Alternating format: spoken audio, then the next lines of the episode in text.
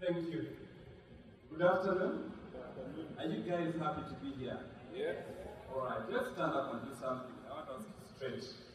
Um, actually, no, let's sit down. You know this song, I will make you fishers of men, the M's and F's, yeah? This is those of us who know English. When we sing the M, I'll ask uh, Peter to come and lead the song. When we sing the M, a word starting with M, the male stand up. When we say something with F, the female stand up. When it's neither M or F, unless you are a hermaphrodite, we expect all of us to be seated. You know that I will make you fishers of men. So when they say an M1, the male stand up, let's do some exercise and answer something and invite the speaker. Okay. Let's see who's been paying attention.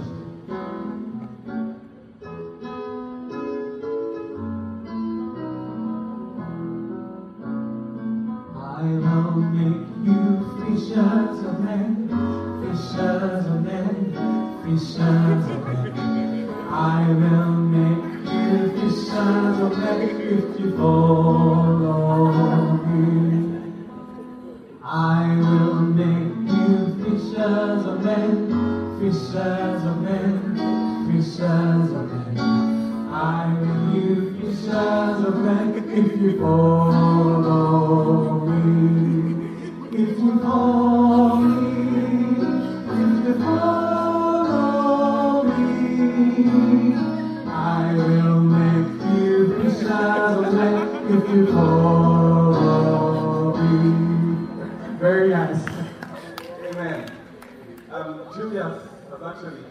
started what I wanted to share.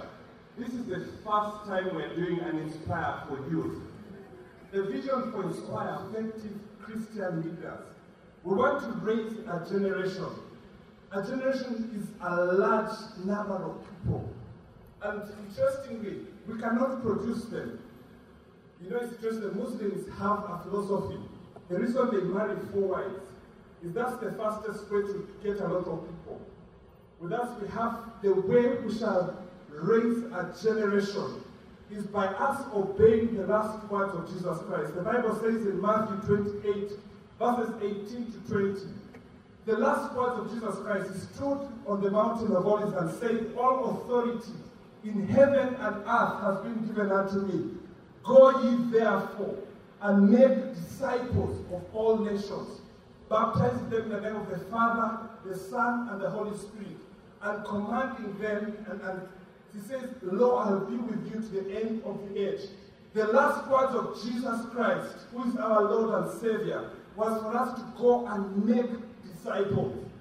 The challenge I want to give us today, with a story, some of you have heard this story before. A story is told of a lady called Sandra West. This lady was a widow to a very rich Texan billionaire. And in her will, before she died, she wrote in her will that when she dies, she should be buried in her favorite nightgown and that she should be buried in her Ferrari.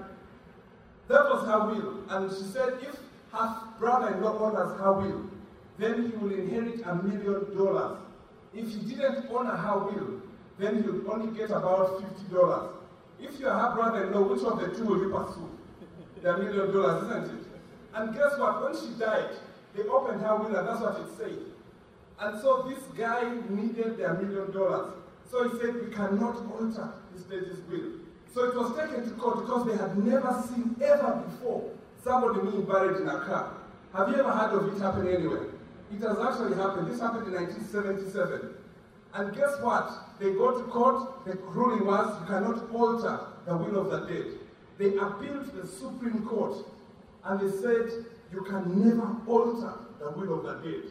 And on the day of her funeral, they dressed her up in her favorite nightgown and they put her in the driver's seat and they lowered the Ferrari six feet under the ground. It was a big do because people had never imagined a car being buried. You can look for it on the internet, Sandra West. You'll find that story. It's amazing. We can't alter the will of a human being.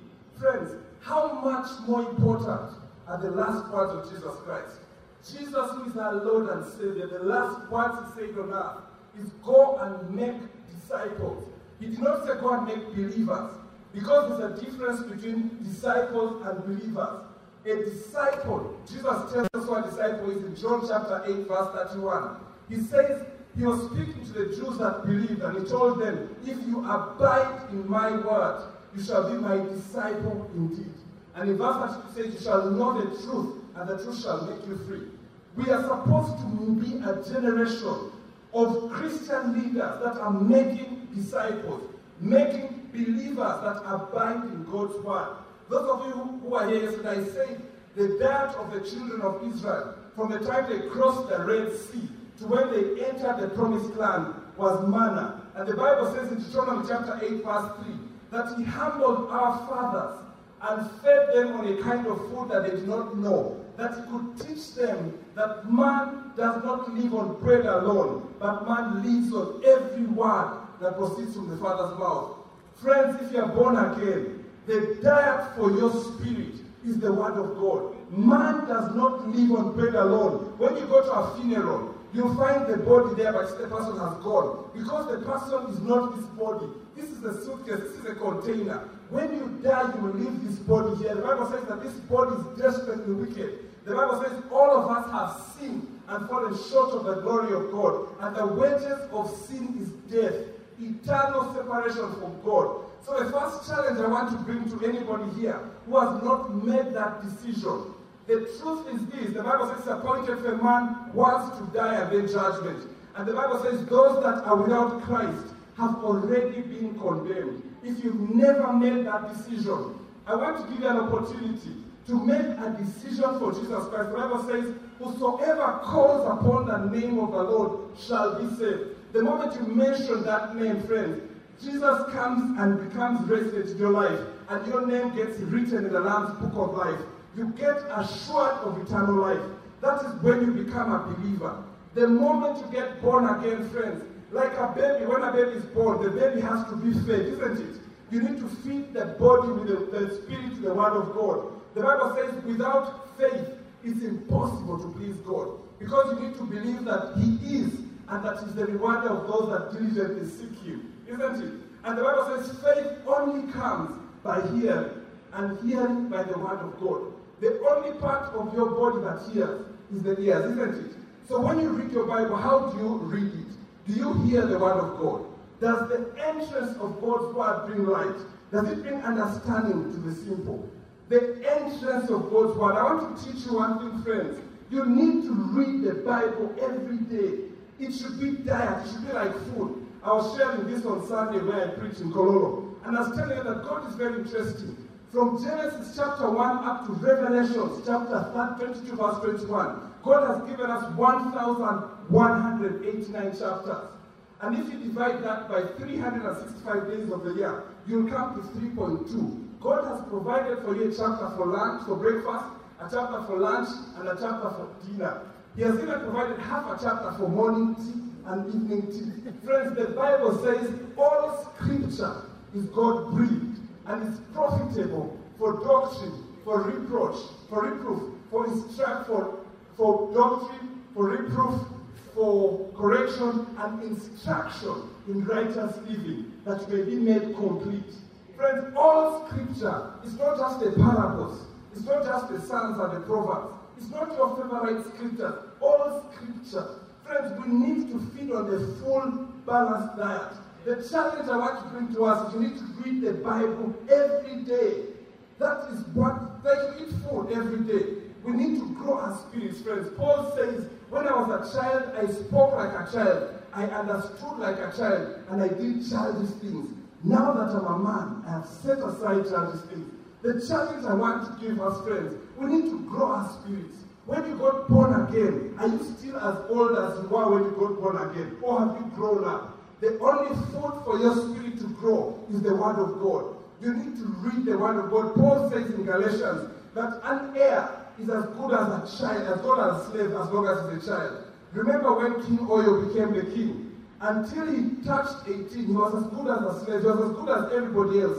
The moment he became a man, he took charge of the kingdom. A lot of us, the Bible says, we are heirs of the Father. We are joint heirs with the Son.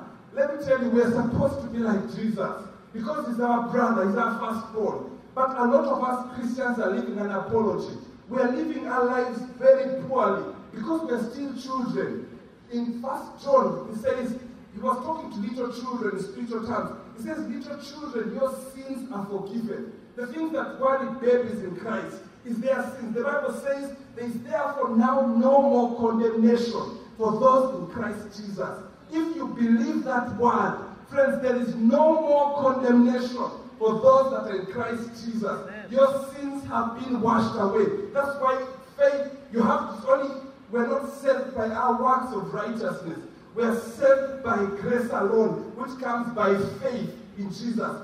Faith is the substance of things hoped for and the evidence of things not yet seen. We need to believe that God is going to give us eternal life. The moment you have accepted Jesus, friends, you know that you, there's no more condemnation. And if you feed your spirit, friends, you will grow up. I was asking people on Sunday, how many of us used to wet our beds? Did you used to wet your bed when you were young? Come on, let's be honest, because I know we all did. You don't remember. I can tell you every child wets the bed. But you stopped, and the only thing you did to stop wetting your bed was you grew up.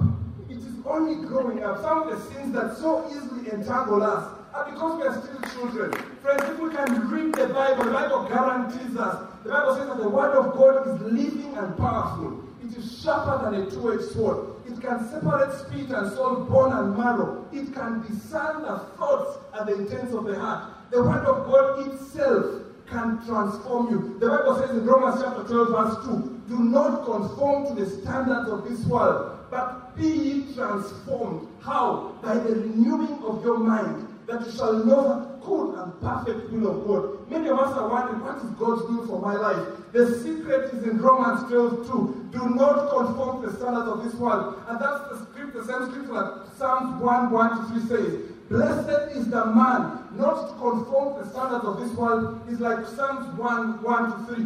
Blessed is the man that does not walk in the counsel of the ungodly, nor stand in the path of sinners, nor sit in the seat of the scornful, but his delight is in the law of the Lord, and on it he meditates day and night.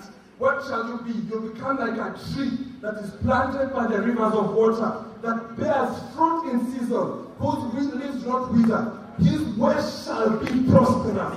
Friends, Joshua 1 8 says that if that be strong and courageous, say, let the law of the Lord not depart from your mouth. Meditate on it day and night, that your way shall be prosperous. Young people, the challenge I want to bring to us tonight, we need to raise a generation of effective Christian leaders. And the only way this will happen is if we do not conform to the standard of this world. We need to stop getting counsel from the ungodly. We need to stop standing in the path of sinners. We need to stop sitting in the seat of the scornful. But our delight should be in the law of the Lord. Friends, the challenge I want to give us, we need to desire the word of God. It is the bread, the food for your life. Jesus says, I am the bread of life.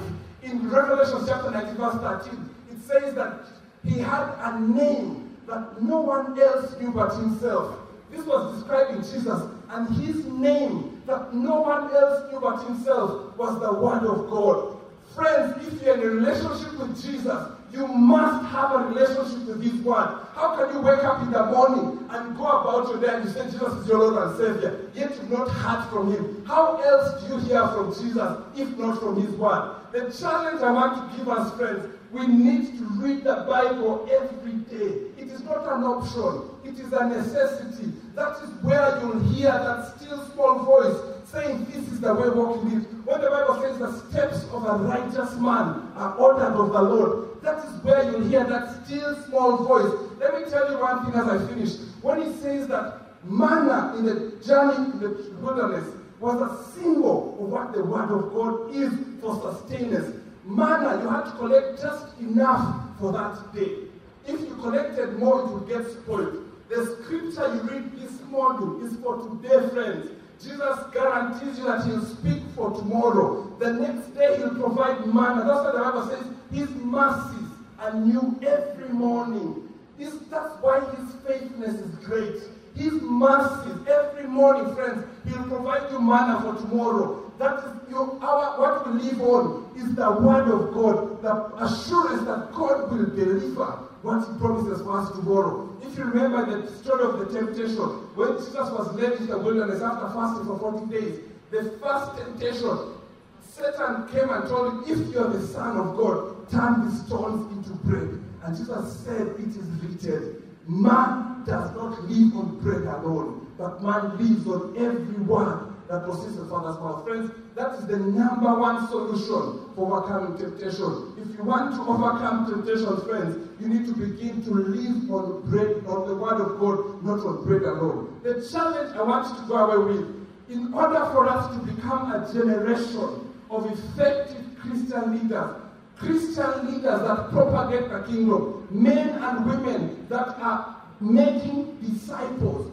Wherever God has placed you, in that school, in that university, at that place of work, God has planted you there to bring people to the kingdom. That is why when you get born again, if you got born again to go to heaven, the, like has said, the evangelist will be having a shotgun. As soon as you give your life to Christ, he'll shoot you you go to heaven. But we are here. The Bible says in 2 Peter, I think it's 2 3, it says that God is not slack concerning, concerning his promise, as some consider slackness. His desire is that no man should perish.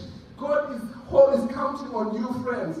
Imagine, God sent Jesus, and Jesus came and died on the cross for us. When Jesus was living, he sent you. The disciples brought the gospel. That's why he came to Africa. Philip and the other disciples that brought the gospel to Africa. They were faithful to their call. They delivered the gospel. Friends, what are you doing about? The Bible says, to whom much is given, much will be expected. Those people did not have cars. They did not have aeroplanes. They did not have telephones. They did not have the internet.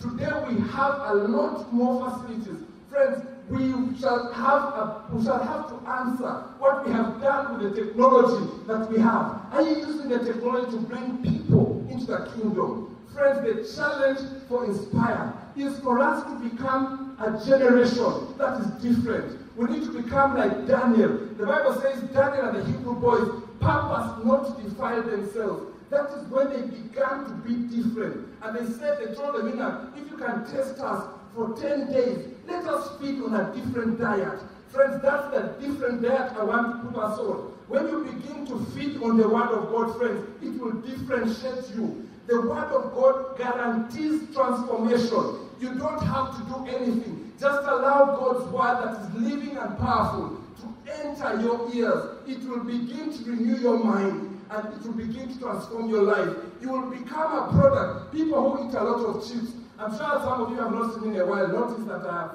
put on a bit of weight. This is chips. And, and I eat a lot more chips because I'm not exactly a good cook. And I'm a married bachelor. I live in Kenya. My family has actually joined me. So the most convenient food to eat is fast food. You will look like the food you eat, friends. If you read the Word of God, I have not used my Bible. Have you noticed? But you know I've quoted a lot of scriptures. That amazes a lot of people. Let me tell you, the Bible says, how do children learn how to talk? Usually children take notes. They don't. Children learn by hearing. Whatever you hear, you will speak. That's why people who are deaf are dumb. Because out of the abundance of the heart, the mouth speaks. Friends, when the word of God enters your life, when it fills, the Bible says, let the mind that was in Christ Jesus be in you. Friends, as a man thinketh, so he is. When you feed your speech the word of God, you will begin to manifest the word of God, be a product of your thoughts. And the challenge I'm trying to give you, friends, is not just to read some verses. If you read a verse and you read a whole newspaper, what are you likely to think about? The newspaper. That is the secret, friends. I used to read the whole vision and the whole monitor, and I would have read my verse. I changed the pattern, friends. I decided the most literature I consume every day must be the Word of God. That is a decision I made, and it has transformed my life. I decided this only two years ago, July 2011. I decided I must read the Bible every day. I started by reading one chapter. I went to two chapters to three chapters. Today I do 18 chapters. I have to grow friends. I want to become like an heir. I want the word of God to prove itself. The Bible says God's word does not return to him void, it accomplishes every purpose for which it says. It says. The Bible says he watches over his word performing. I have taken the word of God to task. I wanted to transform my life. And friends, I have been transformed. I'm not yet there, I am in the process. I tell people I'm now about five years old in terms of spiritual things. I'm much older than I used to be, friends. And it's because I am feeding daily, like broilers. They say that broilers will eat as long as there is light. So for me, as long as I can, I read my Bible. I have a principle no Bible, no breakfast. I must feed my spirit if I feed my body. And I have practiced this for the last two years, friends. It is doing wonders. I can testify about what God has done in my life. I am far better. You know, the Bible says about the children of the Daniel. When they presented them to the king, they were ten times better than their colleagues. Every day of their test was a mild people. And ten times, they were ten times better. Friends, as I finish before I invite Dr. Gan, the challenge I want to leave with us, in order for us to become a generation of effective Christian leaders, it is not how many conferences you attend. Let me tell you, no amount of prayer, no amount of counseling, no amount of overnights and worship and all the things we do shall ever transform you. The Bible only says one thing it's the Word of God, the renewing of your mind by the Word of God that will transform you. Friends, the salvation we came to is not mechanical. God guarantees when you eat a chapati, the chapati, you don't say go to the stomach, I want to grow a big one. The chapati knows where to go, isn't it? That's the word of God is also living and active. It can discern your thoughts. That's why when you read the scripture today, it doesn't say the same thing it will say to you tomorrow. Because of the kingdom shall be preached in all the world, and then the end shall come. This preaching is not going to happen at crusades. This preaching is going to happen at your workplace, where in your school, wherever God has placed us, whenever every Christian who has salt and light are, if we can begin to exhibit, exhibit our salt and light, we shall begin to preach this gospel. He's an evangelist, he's a poet. He's written over 60 books, friends. It's a pleasure and a privilege for us to have Dr. Guy come and spend this three days with us. Our hands for Dr. Guy.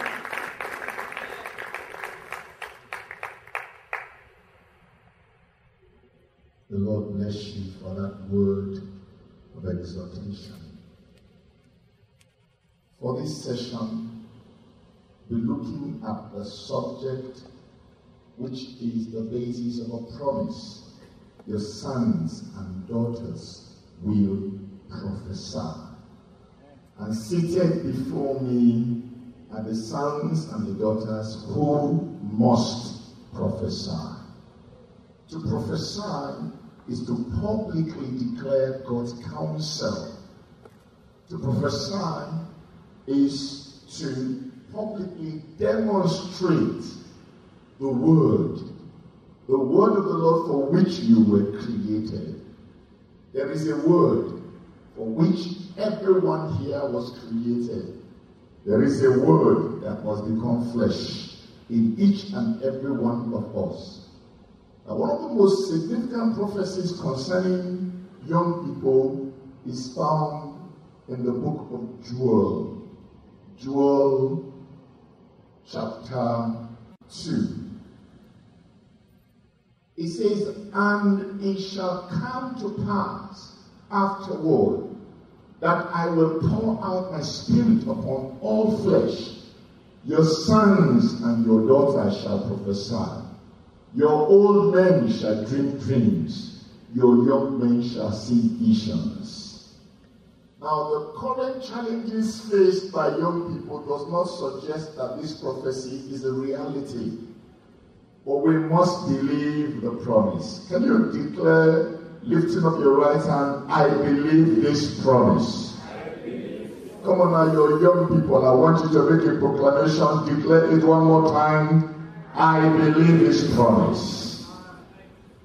Now, for this promise to become a reality, we need as young people to know what it will take for us to publicly declare and demonstrate the patterns, the principles, and the plans and purposes of God. Let me be clear There is a word that must be made flesh in somebody here. There is a word that must be made flesh.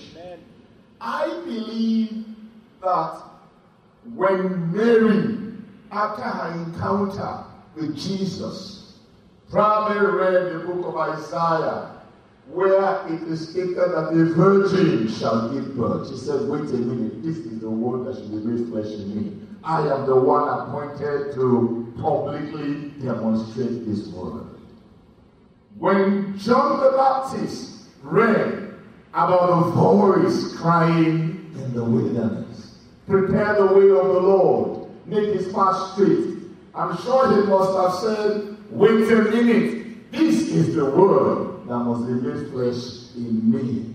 This is the word for which I was created. One day, the Lord asked me to do something strange.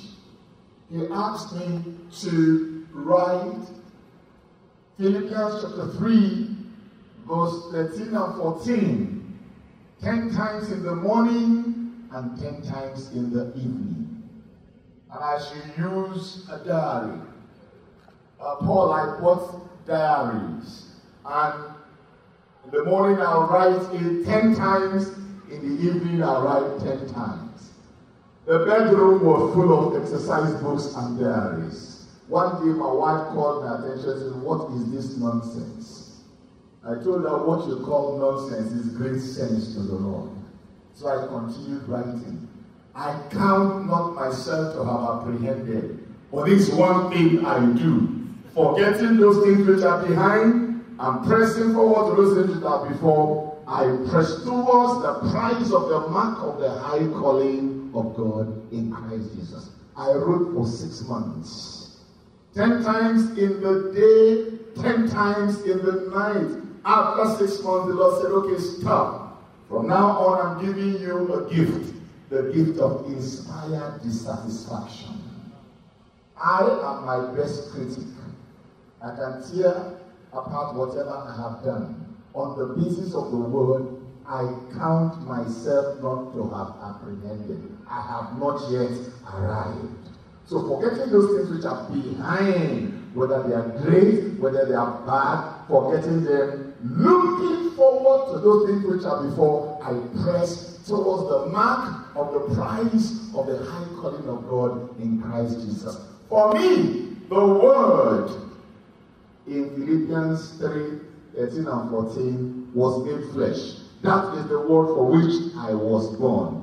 Help me tell your neighbor there is a word that was made flesh inside you. Oh, come on now, your young people. Use a prophetic voice. Tell somebody there's a word that was made flesh in you. In other words, it's on the basis of that word that you must prophesy.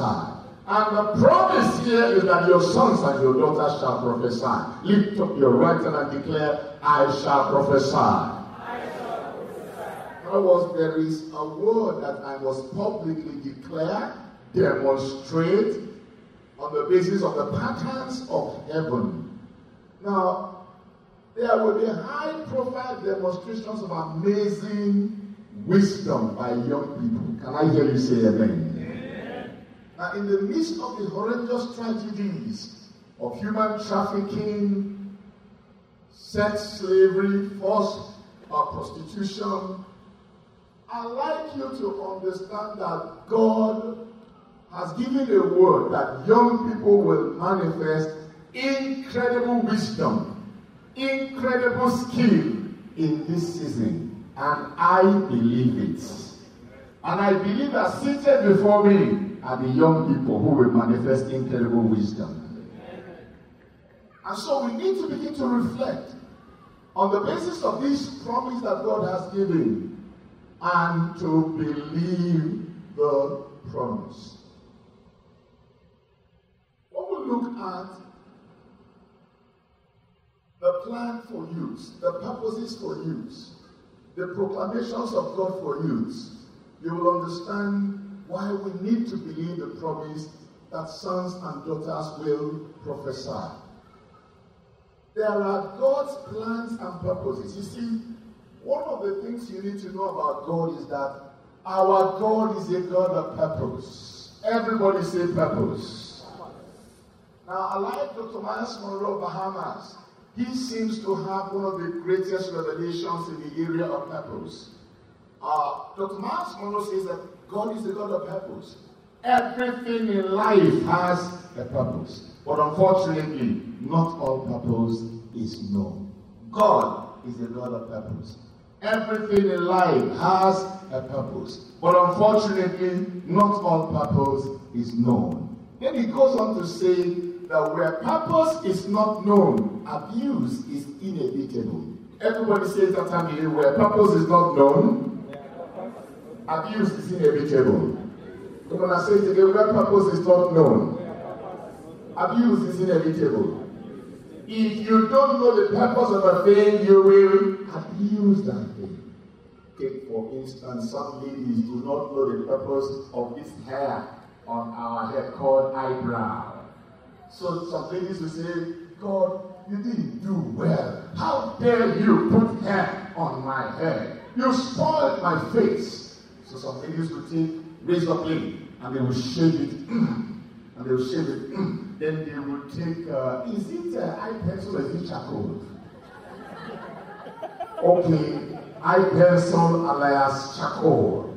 And, and I have no problem with them using charcoal to put on their face. Uh, uh, uh, uh, but they also say, God, you are not a good artist. I don't like the shape uh, you give my eyebrow. So then you put the eye pencil up like this, and then they put another one up like this, and some of them will look like pussycat. I'm not talking to anybody here. But if the shoe fits, wear it. Where purpose is not known, abuse is inevitable. That is called eyebrow abuse. well, you know, you're not alone. I had my own challenges when I was in school. I schooled at the University of Ibadan. That's where I did a master's program and a PhD program. When I was doing my PhD program was when I met my wife. And those days we had rooms to ourselves. I walked into her room and I saw this beautiful bag that I considered to be really, really very good. And I put a lot of writing, so I picked up the bag and I put my pencils and my pen into the bag. And for about two weeks, I was posing with the bag. Somebody say posing. You know, sometimes you see some guys, they take their leg and they put on the stool, they are shaking it. They are not shaking it for any reason. They want you to know that they are wearing a new shoe. So I was posing with the bag for two weeks. And then one of our lecturers at that time called me aside, a lady. She said, Brother Gunn, I've seen you walk about this campus with this bag. Why are you walking about the whole place with toilet bag? I didn't know that there was a special bag only meant to be used in the toilet. My God, when I heard that I was posing with toilet bag, I wanted the ark to open so I can be buried alive. But thank God that the ark did not open.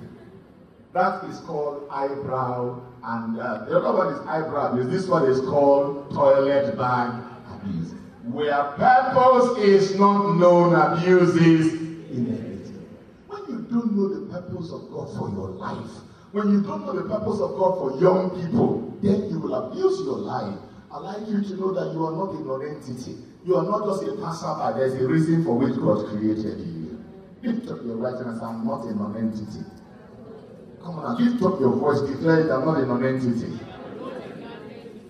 Those who don't declare, they're only telling me that you're non-entities. Well, you are not. Lift up your right hand one more time. I like the whole hotel to hear you. One more time. I am not a non-entity. I am not. You are not a non-entity. You are an entity that God created to fulfill purpose. When we look at God's word, you will see prophetic plans and purposes for youth. What are they briefly?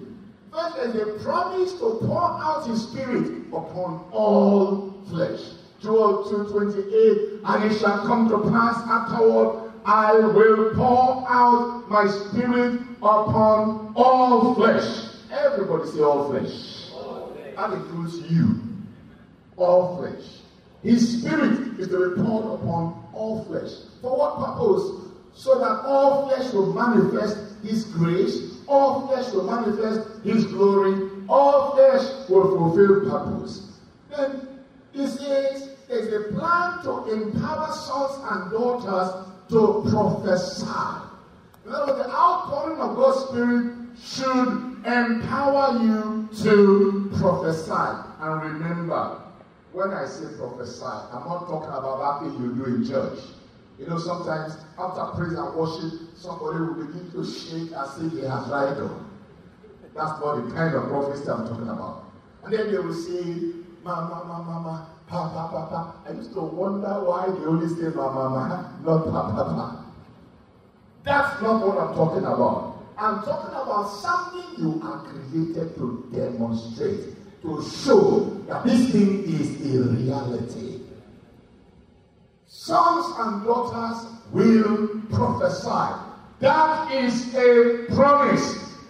And I believe it. There's somebody that believes it. If you took your hand as I believe it. Then there is the admonition to remember the Creator in the days of your youth. Ecclesiastes 12, verse 1 Remember now that created the days of their youth, while the evil days come not, nor the years draw near, when thou shalt say, I have no pleasure in them. There are certain things you can do now which you may not be able to do tomorrow. This is one of the words, and you need to remember your Creator in the days of your youth. Then there is this challenge to pass the ultimate test of total surrender. The challenge to pass the ultimate test of total surrender.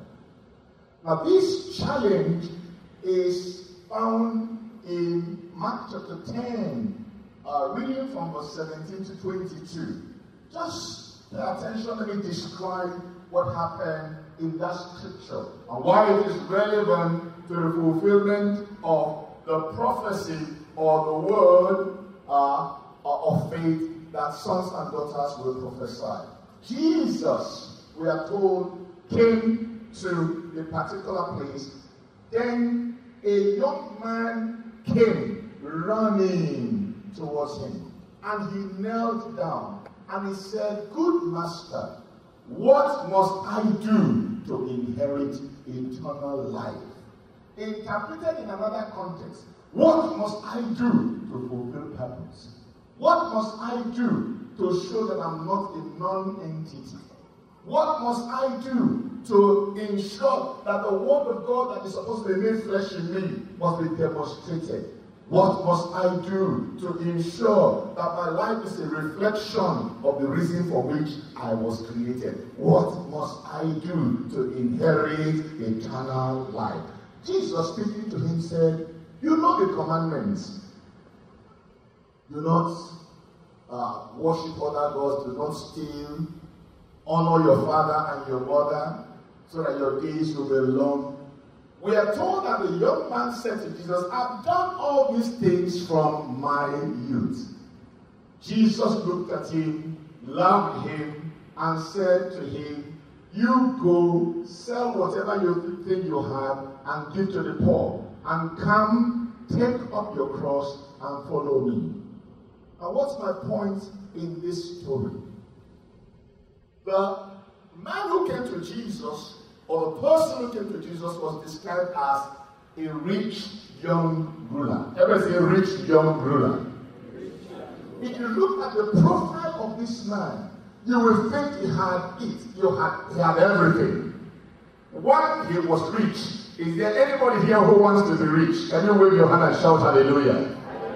Well, I do not want to dwell in poverty because, Paul, I want to preach this gospel. In this gospel of the kingdom, I must use money to preach it. So I know you read your Bible. I also know you talk to God. So tell him that he should give me a lot of money. Amen. Be my advocate. Tell him I will not spend it on frivolities. I will use it to preach the gospel. Will you help me do that, sir? God bless you. Hallelujah. This guy was rich. I say it again, is there anybody who wants to be rich here? Can you wave your hand and shout hallelujah? Yeah. And then he was young. Somebody say young. I'm not that young, but I'm young at heart. It's good to be young, right? Oh, it's good to be young. Huh, but be careful. You will not remain young. Won't. Well, look at his profile. He was rich, he was young, and he was a ruler. If there's somebody that wants to be the president of Uganda here in the next maybe 10, 15 years or 20 years, are you here? Oh, they are not here. Only Paul is here. He was rich. He was he was young. He was a ruler. In other words, he had the capacity to exercise dominion, to rule. Oh, may God give you the capacity to rule, to exercise dominion. Because the word your sons and daughters shall prophesy can be translated to mean your sons and daughters shall rule. So seated before me are the ministers in government, are the honorable parliamentarians. Can you greet somebody say honorable? Go ahead, greet somebody honorable. Hallelujah. Ambassador. Hallelujah. He was a ruler. And a ruler sets standards. The ruler sets what? Standards. The way, you remember our six uh, inch ruler we used in primary school? How did it come? It took a ruler to create a ruler. The king of France wanted a standard measurement by which he could uh, determine a uh, measure. So he asked somebody to cut a piece of wood and then they measured uh, the six inch ruler to the shoulder and he determined that this shall be the ruler. This shall be the standard setter. You are a ruler and you're supposed to set what? Standard. So he was a ruler. And, look at it, he came to Jesus. Somebody say he came to Jesus. I don't know who you go to. Some of you go to your friends for counsel. May God, even if your friend is not a good counselor. Some of you go to the, he came to Jesus and he came to the most important person. Come on, ask your neighbor, have you come to Jesus yet? If you haven't come to Jesus, please come to Jesus immediately. He came to Jesus. And what did he come to do?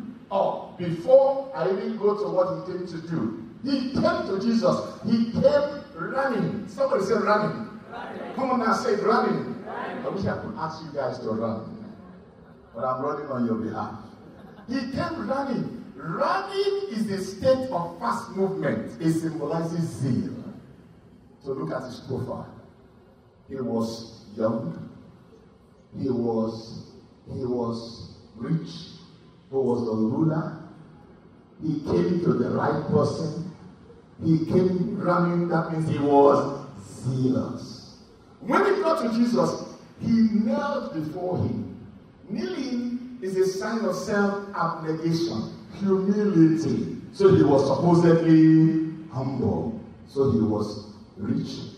He was young. He was the ruler. He came to the right person. Huh? He was zealous and he was supposedly humble. Are you still with me? And he asked the ultimate question What must I do to inherit eternal life. Paul, that guys here asking some relevant but not the ultimate question. What must I do to get married to a billionaire? I know some ladies are asking that question. What must I do to get married to a beautiful girl? May the Lord help you to get married well in Jesus' name. Amen. Because marriage is part of the equation, and be careful what you do in preparation for your marriage. Be very, very careful. Because marriage is a ministry and couples are on assignment. Sons and daughters that must prophesy, they cannot make mistakes in the area of marriage. Hello? So, ladies, open your eyes very well.